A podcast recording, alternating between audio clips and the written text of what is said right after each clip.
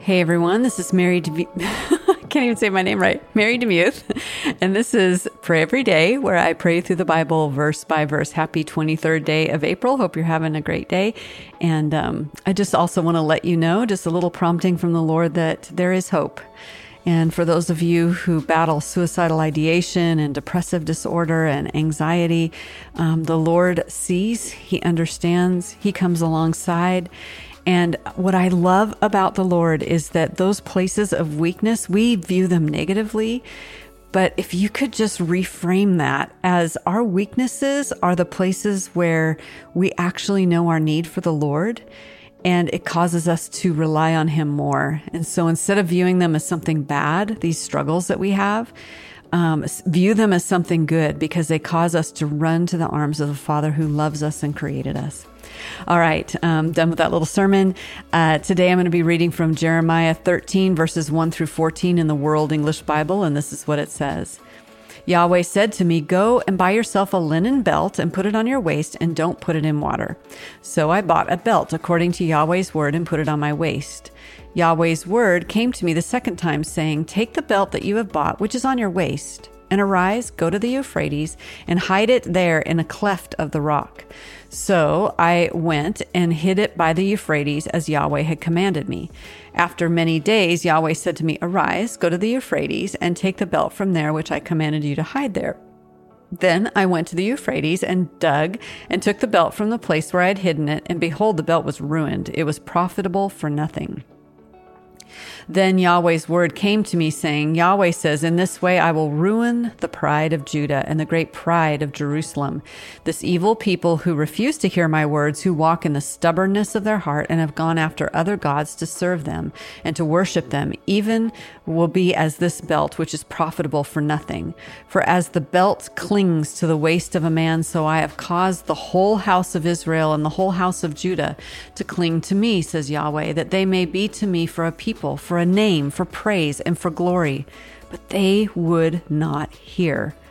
Therefore, you shall speak to them this word Yahweh, the God of Israel, says, Every container should be filled with wine. They will tell you, Do we not certainly know that every container should be filled with wine? Then tell them, Yahweh says, Behold, I will fill all the inhabitants of this land, even the kings who sit on David's throne, the priests, the prophets, and all the inhabitants, inhabitants of Jerusalem with drunkenness. I will dash them one against another, even the fathers and the sons together, says Yahweh. I will not pity or spare or have compassion that I should not destroy them. Mind if I pray for you?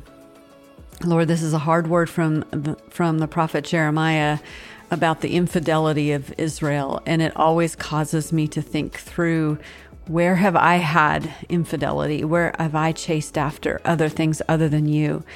And Lord, I just confess that to you today, especially in one particular area of financial stress and looking at um, just uh, bank accounts and trying to figure out how to make that work and trusting you for the next steps is the best thing to do. But so often I will fret instead and I will worry. And yet, Lord, you've been so faithful in the past. And I think that's part of what Israel is going through. They had seen mighty deliverance from you um, through the Red Sea, from the nation of Egypt, which you call the fiery furnace often, if you see the language in uh, the book of Jeremiah. You um, rescued them from the furnace of Egypt and they forgot to thank you. They forgot to be, um, they forgot to have gratitude. They forgot to remember the good things you have done. And that's exactly what I do when I look at finances. I forget how many times you have been utterly and completely and totally faithful.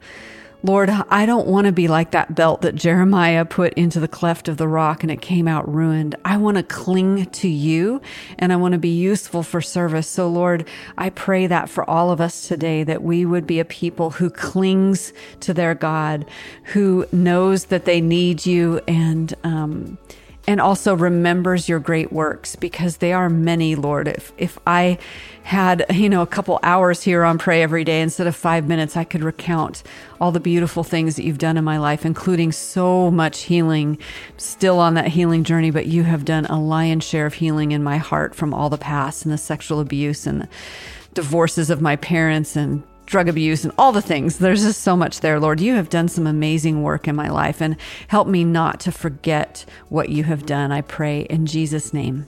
Amen.